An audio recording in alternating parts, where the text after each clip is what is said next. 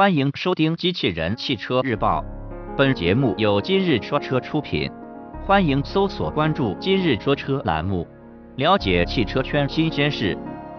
英菲尼迪新款 QX60 新闻内容来自汽车之家。近日，我们从官方渠道获悉，英菲尼迪新款 QX60 将于九月底上市销售。作为现款 QX60 的中期改款。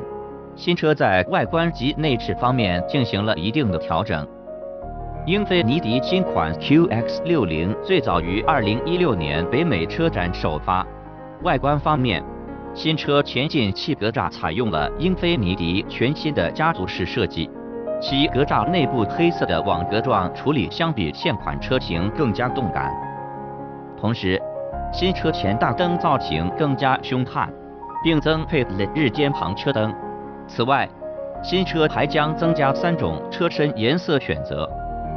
内置部分，新车中控台造型基本延续了现款车型的设计，其全新的内饰整体配色能够带来了一定的新鲜感。此外，这款车针对换挡杆造型进行了修改，并在其上方融入了英菲尼迪 logo。据悉，该车内部依然采用二加三加二式的七座布局。